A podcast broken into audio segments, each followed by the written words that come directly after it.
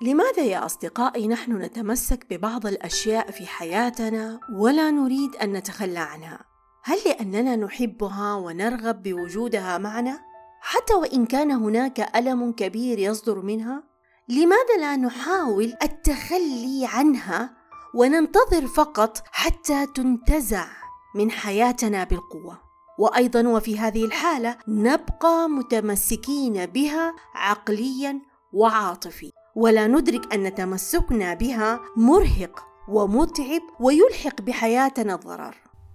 نحن نعلم جيدا أن التمسك ببعض الأشياء في حياتنا والتي لا يمكن أن نتحكم بها هذا ما يسبب لنا الكثير من التوتر والتعاسة والبقاء سجناء في الماضي. وأيضا تمنعنا من التطور والعيش بحرية. لذا إذا أردنا أن نكون سعداء في حياتنا احرارا فعلينا أن نتعلم فن جدا مهم وهو فن التخلي. وفي حلقتنا يا أصدقائي سنكتشف ماذا يعني فن التخلي ولماذا هو صعب للغاية وكيف تكون حياتنا من خلال هذا الفن لكي نستطيع أن نعيش حياة أكثر سعادة وحرية. فأهلا بكم يا أصدقائي. أنا محدثتكم المدربة رانيا سابق وهذا بودكاست بلورة الذي يهتم بتطوير الذات وتنمية المهارات المختلفة لمعرفة نقاط القوة التي نمتلكها ونعمل على تحفيز الذات لكي نستطيع أن نحصل على فرصة جديدة لنحقق النجاح في هذه الحياة.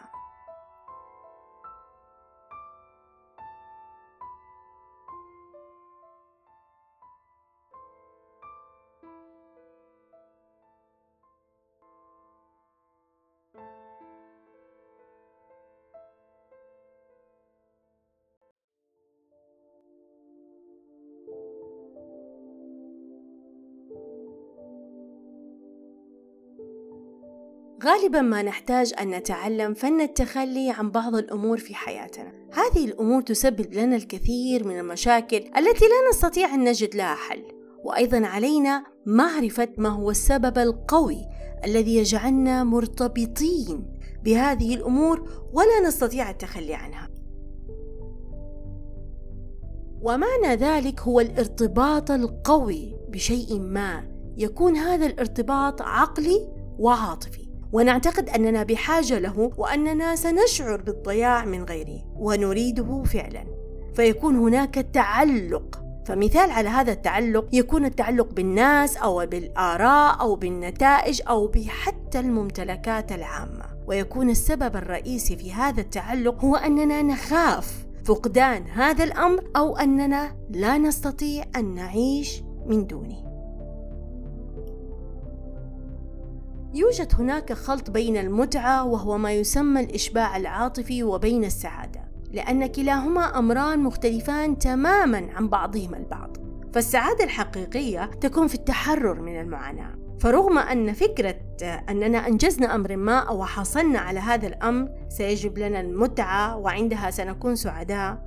وهنا تكمن المشكلة في طريقة بحثنا عن السعادة وفي العواطف المؤقتة التي سنشعر بها من إنجاز هذا الأمر.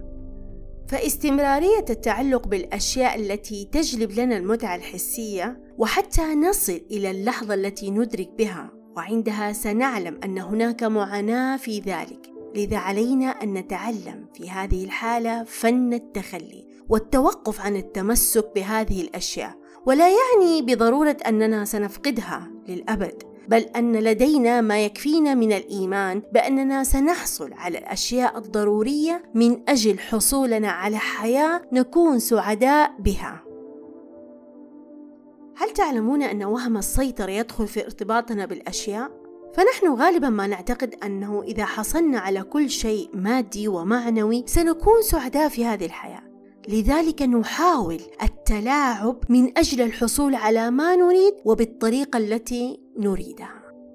ولكن المشكلة تكون في طريقة تفكيرنا لأنه لا شيء يدوم إلى الأبد ولا شيء يبقى على حاله إلى الأبد. فنحن نتعلق ببعض الأشياء التي نحبها ونتوقع أن تبقى على حالها مما يؤدي دائما إلى خيبات أمل في حياتنا. فنحن فقط نستطيع التحكم في أنفسنا وهذا الواقع لكننا نتصرف كما لو كانت الدنيا بأكملها تحت سيطرتنا. لابد أن نتذكر أن التخلي عن الأشياء سيحررنا من التمسك العقلي والعاطفي بشيء ما وهو لا يعني الاستغناء.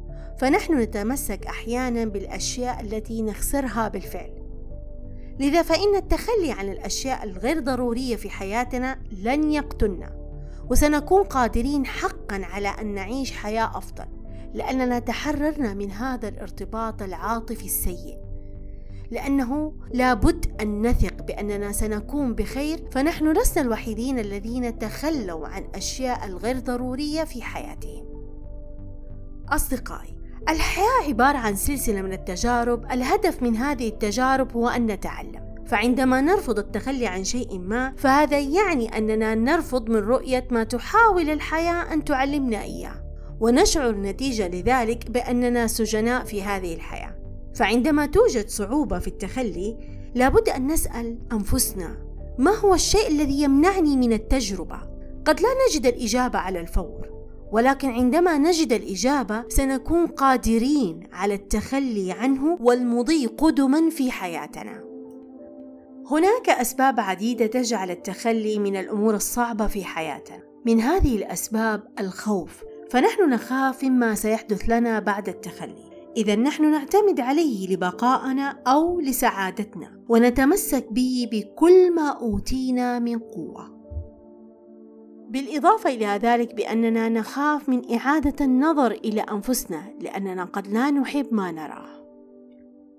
وهناك سبب آخر يجعل من التخلي أمر صعب جدا وهو أن هويتنا الذاتية مرتبطة ارتباط قوي بالأشياء التي نمتلكها فتبرز في العائلة الجميلة والمنزل الرائع والسيارة الجديدة وأيضا صورتنا أمام الآخرين والتي نأمل أن تكون صورة عن حياة ناجحة.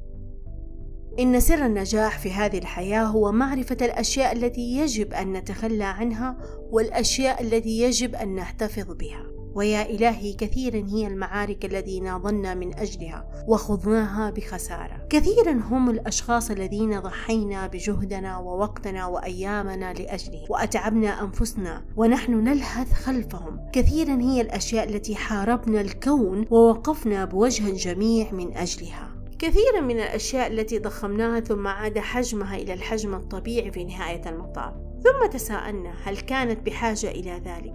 إذا نحن بحاجة. لأن نتعلم فن التخلي لأن نعي ما نحتاجه أن نعرف ما هو مؤقت وندرك ما هو مستمر. إن تعلم التخلي عن الأشياء ليس بالصعوبة التي قد نظنها ولكن تتطلب منا بعضا من الشجاعة والتصميم. فكثيرا ما نلقي اللوم على الآخرين بسبب إخفاقاتنا. ونشعر في مثل هذه الحالة أننا ضحية ظلم العالم وما فيه. لكن لا يجب أن نضع حياتنا في انتظار الطرف الآخر لإصلاح الضرر الذي ألحقه بنا. فهم قد لا يرغبون بذلك أو حتى لا يقدرون عليه. الأمر متروك لنا في هذه الحالة نحن نتحمل مسؤولية سعادتنا. لذا لا ننتظر أن يصلح الآخرون أمورنا ولا ننتظر منهم التصرف عنا.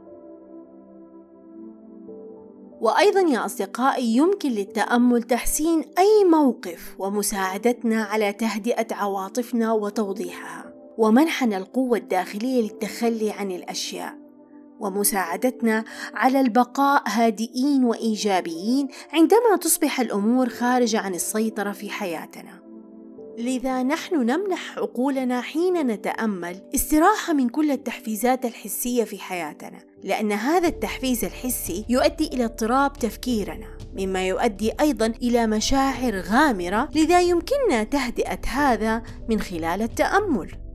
وعندما تهدأ أذهاننا فمن الطبيعي أن تصبح الأمور أوضح أمامنا. وعندها تقل الأفكار التي لا داعي لها ويكون هناك مزيدا من الأفكار الهادفة بطريقه أسهل. وأخيرا لا يمكننا أن نتقدم في حياتنا إذا تمسكنا بشيء ما ولا يمكننا النمو عاطفيا إذا تمسكنا بشيء نعتقد أنه هو الذي يجلب إلينا السعادة. وإذا استمرينا بالتعلق بالأشياء من حولنا سنبقى سجناء للماضي لأن الأشياء تتغير دائما ولا تبقى على حالها. ويجب علينا أن نتعلم فن التخلي عن الأشياء لأنه سيزيد من احترامنا إلى ذاتنا وثقتنا بأنفسنا. وعندها سندرك أننا لن نموت بسبب التخلي عن هذا الأمر لأن اعتقدنا أنه ضروري في حياتنا. بل سنتمكن من متابعة القيام بما هو أفضل لنا.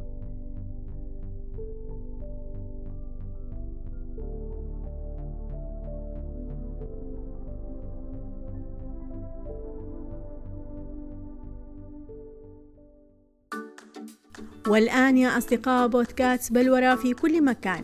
وصلنا إلى نهاية حلقتنا. أتمنى أن تنال إعجابكم ويسعدني جدا كتابة تعليقاتكم الجميلة عن الحلقة في المنصات التي تستمعون منها مثل أبل بودكاست وجوجل بودكاست ويوتيوب. وأيضا أستقبل يا أصدقائي استفساراتكم وأسئلتكم عن موضوع الحلقة. إذا إلى اللقاء في حلقة جديدة من حلقات بودكاست بلورة كان معكم المدربة رانيا سابق.